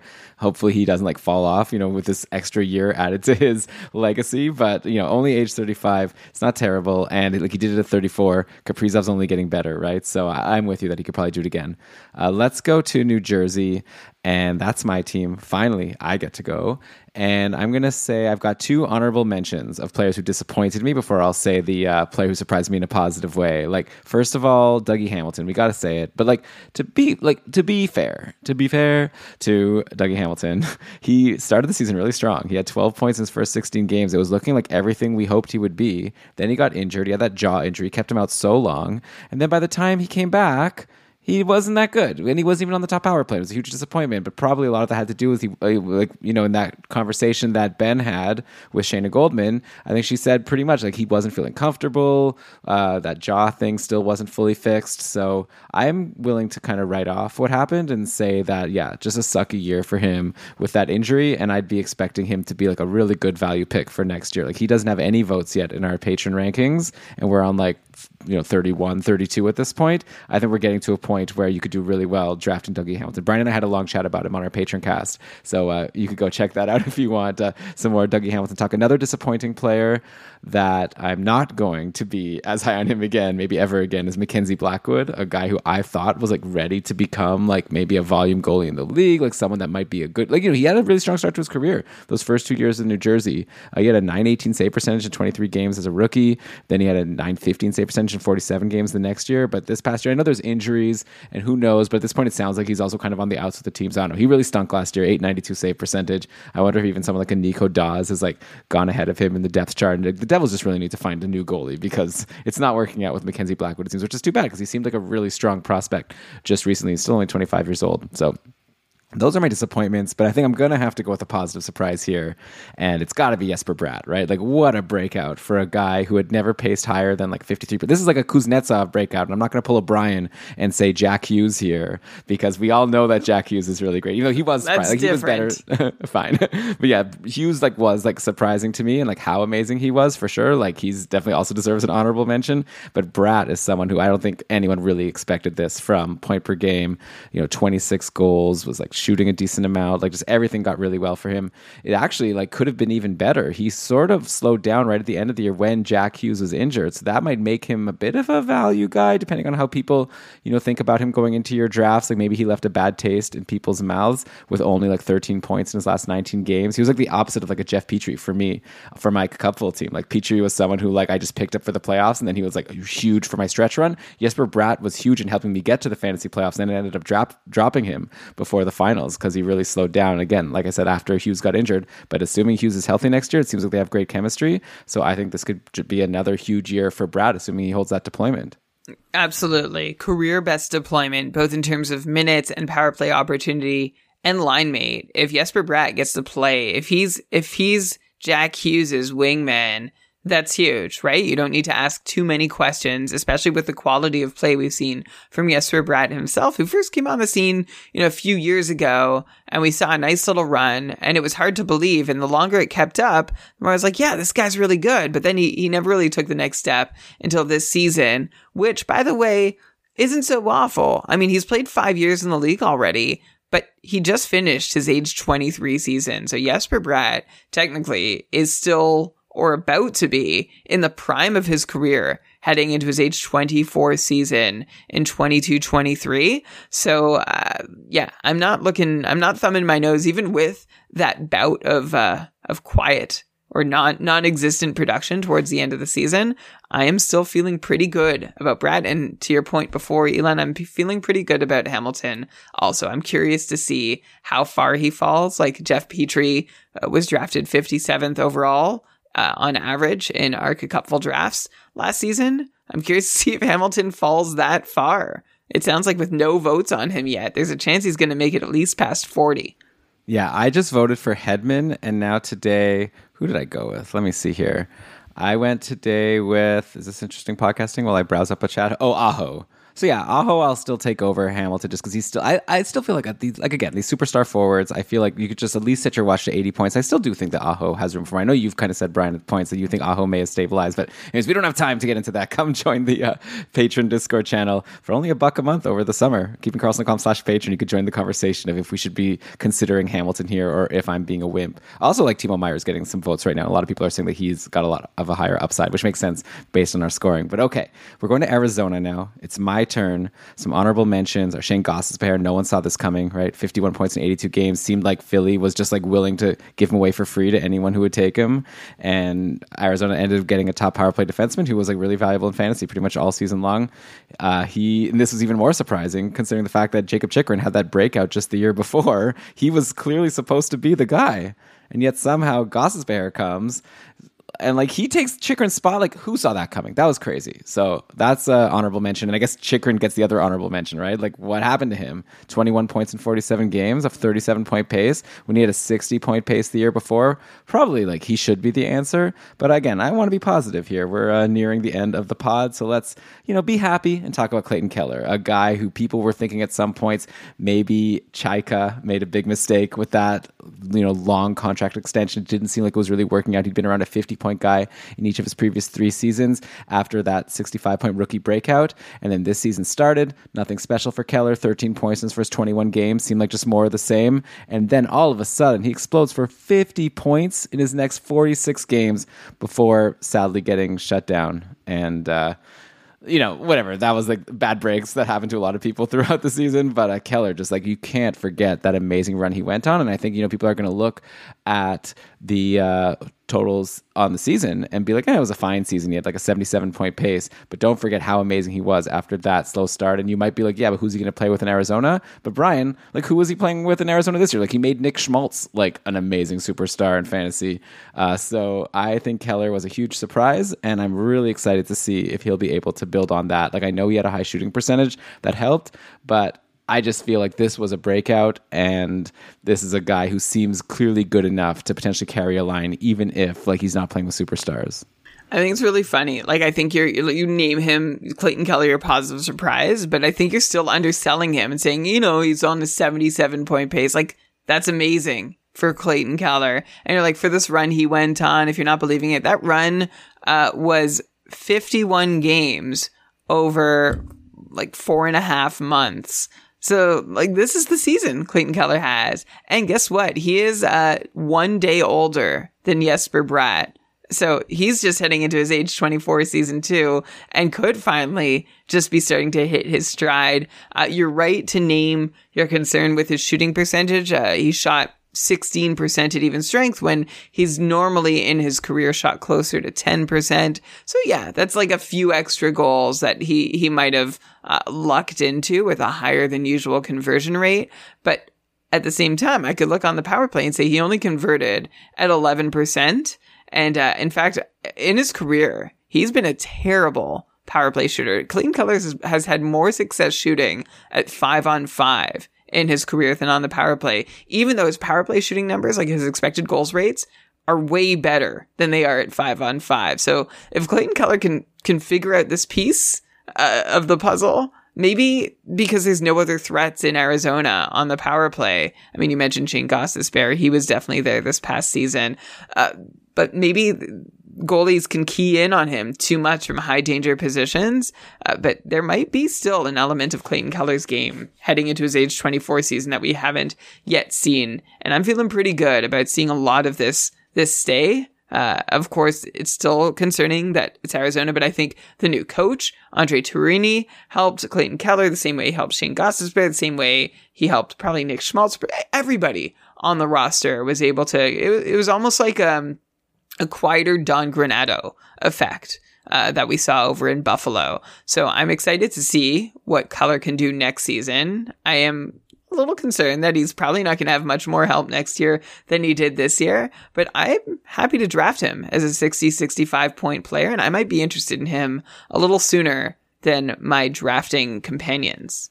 Yeah, yeah, I definitely could see myself getting him as well. Like Arizona, though, man, they have a lot of cap space. Like if they if they could convince people to come to their team, they could potentially get some good players and play in front of the five thousand people for the next few years. Which actually, I'm going to be honest, it sounds pretty cool. Like a lot of people are knocking the Coyotes for being in this like temporary university arena, but that sounds fun. I don't know. It I sounds know. kind of fun for me to play in a huge stadium in front of tens of yeah, I'm not a professional athlete. Like, I, yeah, I guess. Uh, I guess I feel the difference when I walk into like the 67s or the Carleton University rink compared to Canadian Tire Center. It's true. Okay, I know what I said. Rather be skating on. I'm, I'm just trying to help them sell it, yeah. so Clayton Keller can can meet our high, our newly high expectations. I wonder if they're going to get a goalie this year. Are we going to be like Karel Vejmelka again? Anyways, okay. Let's go to the next team, Brian. Pittsburgh, it's all you. Okay, Pittsburgh. Uh, Pittsburgh, not a very surprising team. Uh, like, I'm hard pressed to find a surprise. I think Tristan Jarry surprised a lot of people who were ready to give up on him really quickly. Like, Jarry was left for dead after, yeah, basically blowing up during the 2021 playoffs and, you know, of the last chances that the Pens had this core together. The Penguins fans were not ready to forgive him for a very long time, but he basically forced them to with his play this season. Jarry put up a 919 save percentage, 63% quality starts, and 56 starts before getting injured, but he was one of the biggest workhorses in the league this year, put up great numbers doing it. Uh, so that might have been a surprise to some. uh, but I think he was like I'm not going to say I'm not I'm not surprised at all, but I am going to say it, it, shouldn't. Everyone reacted, I think, way too strongly to this playoff collapse. Uh, if I'm trying to find an actual surprise, maybe I'll go with I don't know. Evan Rodrigues, Elon. That's where I'm landing. I think this is actually an even harder team than Tampa to find a surprise on. Uh, Rodrigues had a 43 point pace, tied for his career best, but really, that's not the surprising piece. The surprise was the one run he had picking up 19 points in 16 games from late December to early January when he was playing with Sidney Crosby. That's huge for Erod. Uh, it was surprising that he was able to hold on to that deployment because he never has in his career and make really good use of it, which, as we talked about on the show, wasn't so surprising. Like his career numbers, Rodrigues looks like he could be a legit top six player. He's just never, ever, ever been given a consistent opportunity to be that guy. So it was nice to see him get like a, a run of about a month or a little more being in that place and cashing in while he was there. Yeah, yeah, he was good, and I think he's UFA again now. Uh, you correct me if I'm wrong here. So we'll see if he can never do this again, if it's on Pittsburgh or if he goes to another team. I guess maybe one player I'll throw out. Rickard Rakell was someone who I just figured as like this like really awesome player who just was in a bad situation in Anaheim. I thought maybe he could really take off in Pittsburgh. He only had 13 points in 19 games. Like wasn't that exciting around like yeah, it was okay, like 55 ish point pace. It's only 19 games, small sample size. I'm still I still got my eye on Rickard Rakell. I still think there is a potential Definitely. for a big season from him, but this is the last chance. Okay, if he signs with the new team and he has a boring year, I'm not going to expect like a Joe Pavelski like take two years and then turn it around. Like I still think he has it in him, and I might draft him late in leagues if I can. But like you know, the leash is running short. I liked him on Pittsburgh, and I thought it was a fit. And I don't know if there's any possible way they can make it work again. I feel like they would if they could, but first, you know, figure out Malkin and Letang, and then we'll see. Okay, so we got three teams to go, Brian. Let's go to the Vancouver Canucks, and it's another U team. We've been on a Brian roll lately. Uh, who do you got over in Vancouver? I've got JT Miller in Vancouver. Elon, no suspense here. There were some very surprising starts to the season, especially from Pettersson, who just couldn't find his game. But, you know, anyone who stayed with him through to that all star break made out like bandits at the end if you lasted long enough to survive in your pool, and he could help you at that point. But JT Miller, start to finish, was incredible. I'm actually not sure what more we can say about him. We've talked about Miller a lot. Uh, and so I guess we could just repeat JT Miller's numbers again. Age 28. Do you know, uh, he was a former first rounder. He was picked 15th overall in 2011 by the Rangers. Uh, uh just for fun. I'm not even, I'm not going to quiz you because it's impossible, but picked ahead of JT Miller at 15th overall in the first round. Uh, Jamie Oleksiak, Sven Baertschi, Ryan Murphy. I'm going 14 and up. Uh, Duncan Siemens, Jonas Brodin, and then you get to the good stuff at nine. You've got Dougie Hamilton, Sean Couturier, Mark Scheifele, Zibanejad, Strome, Larsson, Huberdeau, Landeskog, Nugent Hopkins. But basically, there's a there's a gap between the ninth pick and then JT Miller down at 15. Even after him, this was like not a great first round. Like I'm struggling to find. I see Phil Phil Danault and Rickard Rakell as being like the only two other NHL impact players picked. Hey, but hey, Brian, at least the at least the Sens got Zibanejad, right? So that obviously really set yeah. them up. Well, I, how else could they have gotten Brassard without Zibanejad? what a gift! Uh, so yeah, JT Miller, amazing. Pace for above 100 points with 99 points in just 80 games. Scored 38 power play points, two and a half shots per game. Three great years in Vancouver now for JT Miller. He's paced for 86 points, 71 points, now 101 points. Seems pretty for real uh, so that's a, that was a surprise that he was able to really find another level to his game. And this is a guy who I think just again hasn't had the opportunity that he's getting to be this superstar in Vancouver. And good on him for running with it. Unlike most other first round draftees in 2011 yeah, at least after that ninth pick. Uh, I've made that analogy like mid season. I can't shake it where I feel like JT Miller could end up being like the next Marchand, just in like someone who had like, you know, half of his career being solid and then like the second half just like exploding. And so we've seen one year of it. Let's see if he can keep it up and actually like cement that analogy for me that he's turning into a Marchand, at least in terms of fantasy. Uh, but okay, Brian, we've got two more to go Colorado and Winnipeg two teams that are both mine. So I just get to stretch out here, take over the show, and we're going to start with your Stanley Cup champions, the Colorado Avalanche. Uh, we talked a lot about Devon Toews on our last patron cast a couple of weeks ago. He was amazing. Still, like a little surprising, obviously, how good he was. He had a 57 point pace. Brian was comparing him to like a Ryan Ellis, someone who was capable of like putting up big points back when he was on Nashville, even without getting top power play. I wouldn't be surprised if Devon Toews can do it again next year in Colorado. They're just such a high scoring team, and he's like a big part of it. Uh, normally, I'd think someone like a Valeri Nichushkin had a good enough season to to be the answer here for the most surprising season. 52 points in 62 games for a 69 point pace. This is a guy who Jaromir Jagr once said was going to be like a superstar in the league, and it seemed like Jagr really missed the mark on that one. He was a total dud, but uh, you know after he got drafted, he had 34 points in his rookie season with Dallas, and that was his previous career high before this year, where he really just took off. He was trusted by the coach. You know, 19 minutes of ice time on a cup winning team, clearly like a very important part of this championship championship team. And yeah, and he also produced in the playoffs, 15 points in 19 games. He's coming off a two-year, five million AAV contract. Dude is going to get paid this summer. But speaking of getting paid, someone else is going to get paid a lot this summer, and that's my pick in Nazem Kadri. 87 points in 71 games on a 100 point pace. He also had 15 points in 15 playoff games, including the big game for OT goal in the finals after missing four, like five games with injury. Like, wow. Like, and this is a guy whose previous career high was 61 points with the Leafs. So he like a 40 point jump from his previous career high to what he did this past season. He was only a 47 point pace guy last season. He was like not even rosterable in a lot of leagues just one season ago. And this year he was like right at the top, like someone you could have drafted at the end of the first round and he would have given you that value. Obviously, a lot of it came down to his huge time on ice increase. He was averaging like 19 minutes, 15 seconds a game. He had the highest percent power play of his career. So those are two things to watch out for. Like when he goes to his new team, if he doesn't go back to Colorado, which I, doubt he will. But you know, like is he going to be able to get as much power play time and as much ice time?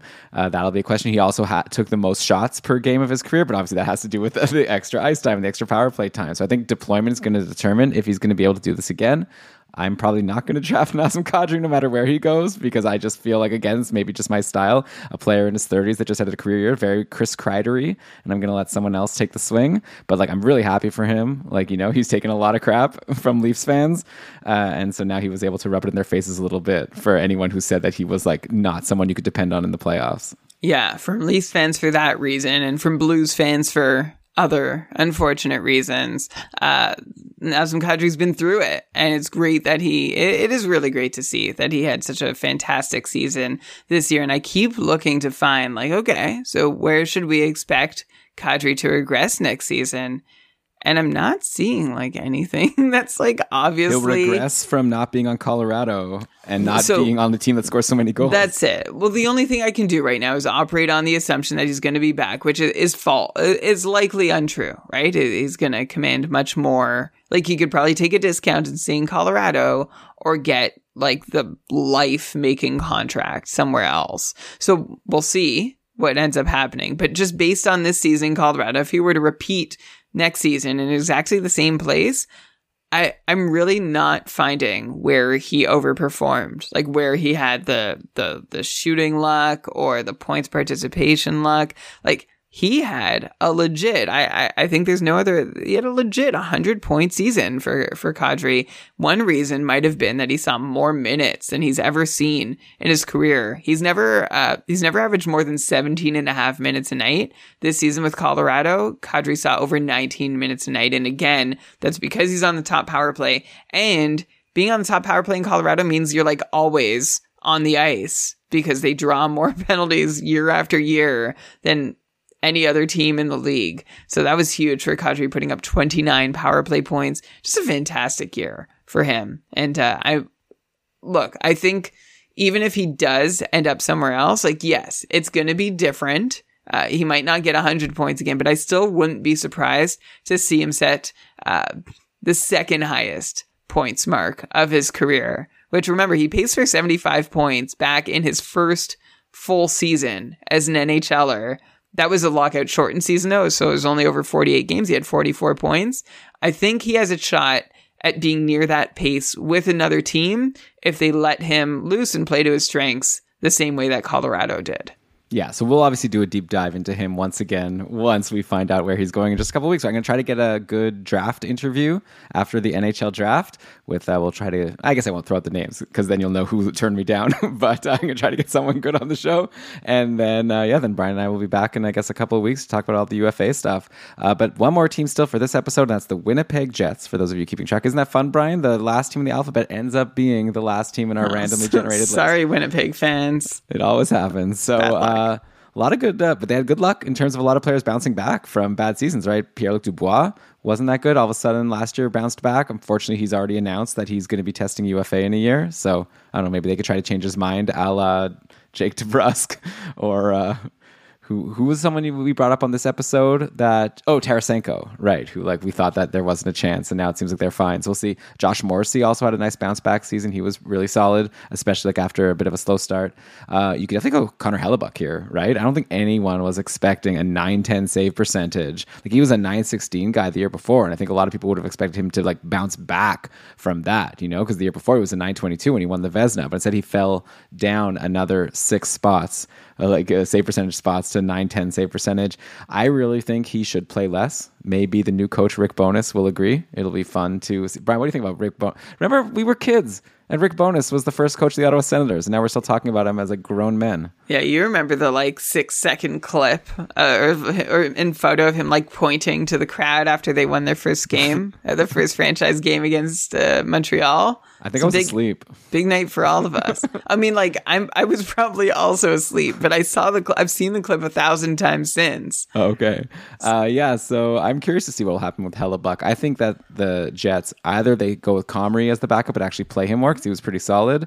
Like I just think if you're going to keep playing Hellebuyck like 70 games, like whatever, that's great for him for fantasy in terms of volume. But I just don't know if, uh, at least on this team, maybe Bowness changes the team around. But like I don't know. I don't think he's going to do much better unless he plays a little less. That's my guess. Well, Rick, Rick Bowness is a defensive coach, right? So I think this could help Connor Hellebuyck. Like, not that he yeah. needs the help, but he's also better when he's, or is he seems like one of those guys. I, sh- I haven't looked into the numbers for a while. He seems like one of those guys who's better when he's busy. Is he? I don't know. Not this I- past yeah. season. No, not this past season. All right, so but my pick's going to be Kyle Connor, of course, right? Like, and maybe I shouldn't be surprised, but yeah, he had a 73 point pace two seasons ago, and I thought that was like something reasonable to expect. I did not think he was going to jump up to 47 goals and 93 points, four shots per game. He had a huge time on ice boost. We'll have to see if Bowness loves him as much as Paul Maurice and like you know whoever was in charge. Who was it after Maurice again for the end of the season? Oh, Low- Lowry, Dave Lowry. Sounds right. I think that sounds right. Yeah, Dave Lowry, you're right. Good, good job, Brian. Yes. Uh, yeah. So I like. Hopefully, Connor could get that same deployment that led to him getting all of those goals, right? Because that's a lot for a forward, right? 21 minutes and 47 seconds on average. Uh, I think that he probably dodged a bullet from Trotz not being interested in the job because I feel like that would hurt him. Though, like you said, uh, Bowness is also a bit of a defensive coach, but at the same time. I mean, Robertson and Hintz and Pavelski did pretty well last year in Dallas. So if they're just going to load up that top line, I don't see why Kyle Connor can't be similar. So I'd be curious to get your take, Brian. He was ranked 14th in our patron rankings, a huge jump. Chris Kreider, not even ranked yet, basically had a very similar season. Uh, but Kyle Connor, people believe in hugely, and, and Kreider not as much. But uh, who would you take between? Looks like around there, there was Roman Josi, Shesterkin, you know, Patrick Kane, Brady Tkachuk, Panarin, Vasilevskiy. Those were guys taken after Kyle Connor. Do you think we're like too high on him, or do you think it's fair to like have him this high at number fourteen? I I'm curious to see if if we ask in our in our Discord server for everyone voting if the coaching hire changes people's perspectives on him. And you're right, Elon. Maybe Rick Bowness will ride a top line in Winnipeg the same way he rode a top line in Dallas, and then everybody else was playing defense. Except I'm not sure who is uh who is Faksa Cogliano Comeau comparisons would be in Winnipeg and whether Winnipeg has those guys because you can only really play that way if you have those other lines you can lean on. If you can't lean on the rest of the team to handle the defensive load, then maybe you can't afford to let that top line go out and just run roughshod offensively either. So we'll see if Kyle Connor's the kind of player that Rick Bowness wants to cut slack and let him play the way he plays. I uh, yeah, I think you kind of I think I think you whiffed on this one. You called my Ovechkin thing a whiff. I, I'm calling your Connor thing a whiff. You I, he was uh, going to score 47? I'm not surprised. Like he's been trending this way. He's, he's a super fair. dangerous shooter. He's shooting more. He's seeing more deployment. Um, and uh, one thing I didn't see coming is he had the, the standard uh, three short-handed points for for the folks we've been talking about on the show. Three short, three shorties goals for Kyle Connor this season. So, uh, and like you said, more deployment than ever. So yeah, I think we saw that he had this in him. Like he, you mentioned he had 73 point pace a couple years ago. He had an 84 point pace three years ago. So like, I'm not shocked. I'm not surprised. Like, yes, was it a really pleasant, pleasantly surprising? For sure. Like, I didn't see for sure that he could come up and do as much as damage as Kyle Connor did.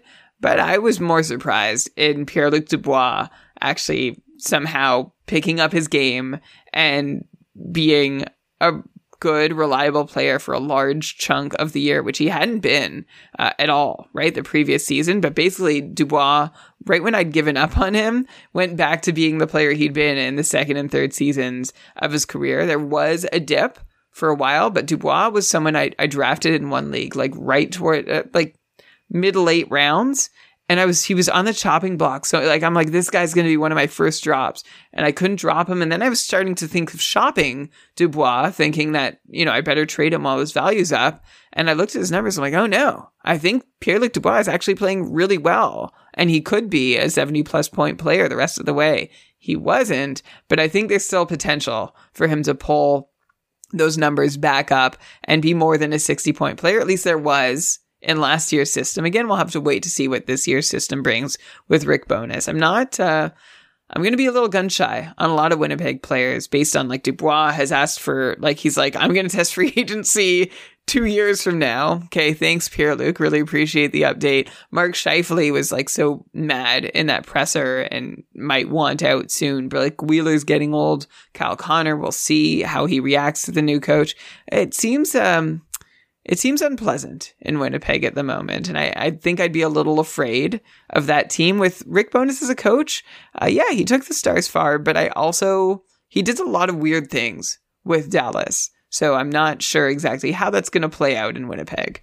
If you were Rick Bowness and you had the choice, I don't know why I'm doing a weird what if right now, but like he just was coaching Jake Oettinger having this like insane playoff performance. If he had the option right now to trade like Hellebuyck for Oettinger straight up, just for one year, forget about their age or their contract or whatever, who would you rely on at this point? Like I just wonder because he's going to oh, another team with tough. a goalie that you can really depend on. You'd think, but Hellebuyck hasn't. I'm sure a lot of the reason why Winnipeg hasn't been as fun is because Hellebuyck hasn't been as good. Yeah, I think like I, I don't know. My my, my knee jerk is to say Oettinger is the one that I want to rely on, and like I don't know that that's fair to Hellebuyck. Hmm. Who who are you drafting in fantasy first? I think we're going to have them in the same tier in Schmorgoli's board. I think they'll be really close. Yeah, Yeah. like Hel- Hellebuyck, for what it's worth, still played above his expected save percentage last year, as he has for the last three years. And he was really good two and three years ago. This past year, he was simply good, which is still like that's good. That's capital G good. Like Hellebuyck had a eh, good season. Above average is not good for a goalie that won the Vezina, right? Like you expect more than just Well- above his expected save percentage. I mean, maybe the year he won the Vezina, he didn't. I mean, Yeah, I, sure. I, I get it's all saying. it's all different, right? We're like his, same page. His expected save percentage was lower this year than uh, a little bit lower than it has been in past years. So it shows up in his numbers. So we'll see if Bowness can fix the defensive system around him. But uh, yeah, I think I would go Hellebuyck. I, I can't give you a good reason why though. Okay. Yeah. oh, sorry, so- I meant Oettinger. I meant Okay, Oettinger. well, yeah, there I'll go goes the show. I don't even remember because I feel like it's close. Yeah. All right, this has been fun. I'm gonna go back to my normal voice just to end the show here. And again, give me some feedback on if this was like so terrible, and I need to come up with some way to soundproof my room because it's just like this podcast is not listenable when I don't have the energy. But okay, thank you so much to everyone for listening to this episode of Keeping Karlsson, uh, part two of our surprises. And I guess, like Brian said, we're sort of saying goodbye to the last season. Obviously, we'll be referencing it a lot as we're talking about all the UFAs. But now we're going to be really looking towards towards the future with the draft, with the free agents coming up. It's going to be a lot of fun over these next couple of months, or at least like the first few weeks coming up. I guess then there's going to be another slightly dead time. But that's when we really like start planning the cupful and designing all that. So like we're definitely going to be very busy here at Keeping Karlsson headquarters. Brian, myself, and then Kevin Hebert, who's helping us with couple this year as our coordinator. Uh, let me, Brian, give a quick congratulations. We didn't get the chance last episode because I think the playoffs weren't over yet. I can't believe it's just recently that Colorado won the cup. But huge congrats to Anthony T for winning the Keeping Karlsson playoff pool. What an accomplishment!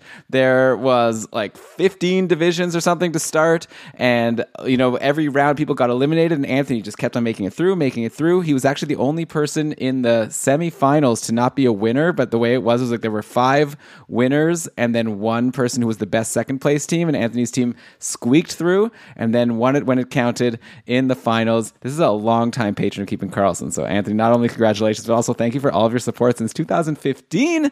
You're going to be getting a cool one of a kind cupful not a a KKPP championship shirt. So yeah, congrats again. Really impressive accomplishment. Uh, but with that, Brian, I think we've had a decently impressive accomplishment going through all 32 NHL teams and talking about a surprise from each of them. So hopefully you enjoyed it. If you like this and you want to subscribe and be able to get all of the Keeping Karlsson content coming, then just subscribe. I, I, guess I said what you have to do, right? Go to, I don't know, some people still don't really get what podcasts are, but they're great because you could actually subscribe to podcasts. Who are those people? There, I mean, we get like a different number of downloads for different episodes. You think if everyone knew what podcasts were, you should just download every episode because you just set your phone up. I mean, come on, you've got enough data, right? Right with your home internet, I think you can manage to just like you know set it up to only download it when you're on Wi-Fi. You subscribe on on Apple. I think Spotify doesn't do it. That's what's annoying. Spotify's like hurting podcasters, right? Like they don't auto download. You have to like actually press to. But I don't. I use Pocket Cast, and I just like show you know every time it's time to listen to a podcast, I see okay, what's been downloaded lately? Oh, a new Keeping Karlsson. Well, usually I know if there's a new Keeping Karlsson. But for other podcasts that I may not know, I'll be very surprised and happy. So yeah, subscribe if you can.